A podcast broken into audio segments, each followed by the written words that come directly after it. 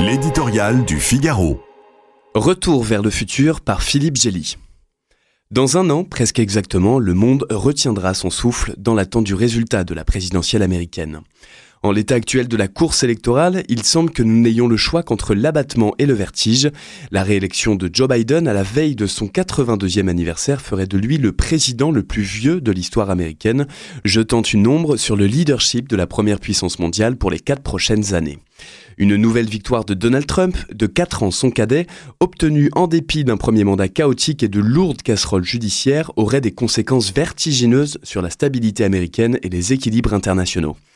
On ne souhaiterait pas un tel choix à ses ennemis, alors que dire lorsqu'il s'agit d'un puissant allié dont toutes les décisions nous atteignent? La grande majorité des Américains voudraient échapper à un match retour Biden-Trump, mais il reste le plus probable. Le sortant n'a pas d'opposant sérieux à l'investiture démocrate, deux candidats mineurs cumulant péniblement 10% des intentions de vote. À droite, l'homme à la crinière jaune écrase la course de sa notoriété et de son emprise sur le Parti républicain. Il faudrait que Nikki Haley ou Ron DeSantis le bousculent lors des premiers scrutins de l'Iowa et du New Hampshire en janvier pour qu'un autre scénario devienne envisageable. À un an de l'échéance, nous voilà donc réduits à prier pour le moindre des mots. Chacun a certes son avis là-dessus. Biden, malgré l'efficacité des Bidenomics et une expérience internationale indéniable, rassure de moins en moins dans un monde perclus de crise.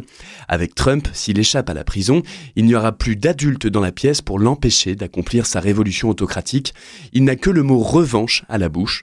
Ses adversaires politiques, mais aussi l'ONU, l'OTAN, l'Europe, l'Ukraine, la Chine et d'autres peuvent attacher leur ceinture.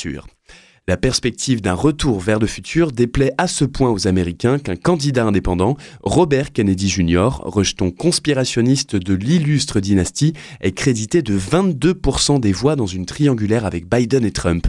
Pas de quoi rassurer le reste du monde.